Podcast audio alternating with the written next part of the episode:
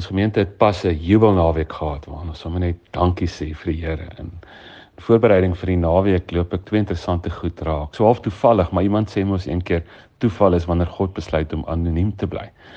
Die een was eh, 'n uh, ou wat gepraat het oor uh, oor die breinfunksie en hy het gesê maar vrees en dankbaarheid gebeur in dieselfde plek in die brein en as jy dankbaar is dan is jou vrees half outomaties minder en dan werk dit ook natuurlik andersom.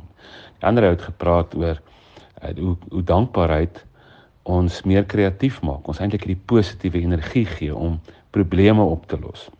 Daar's natuurlik 'n klomp ander redes om dankbaar te wees en die beste rede is om sommer net dankbaar te wees omdat God goed is en omdat daar goeie goed is om raak te sien om om die die mooi in ons lewe te noem en en die eer aan God te gee.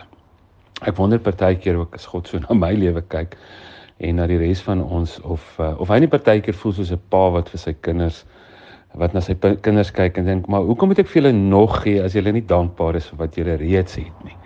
Weet ons mense is seker die moeilikste wesens om tevrede te stel.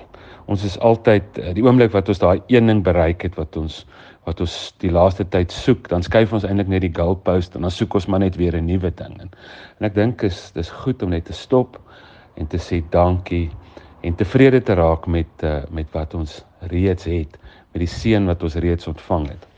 Kom ek lees vir jou hierdie mooi woorde in Psalm 100. Daar staan juig tot eer van die Here, almal op aarde. Dien die Here met blydskap.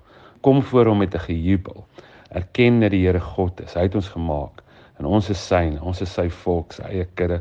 Gaan sy poorte binne met dankliedere, sy tempel met lofgesange, dank om prys, om prys sy naam, want die Here is goed. Aan sy liefde is daar geen einde nie.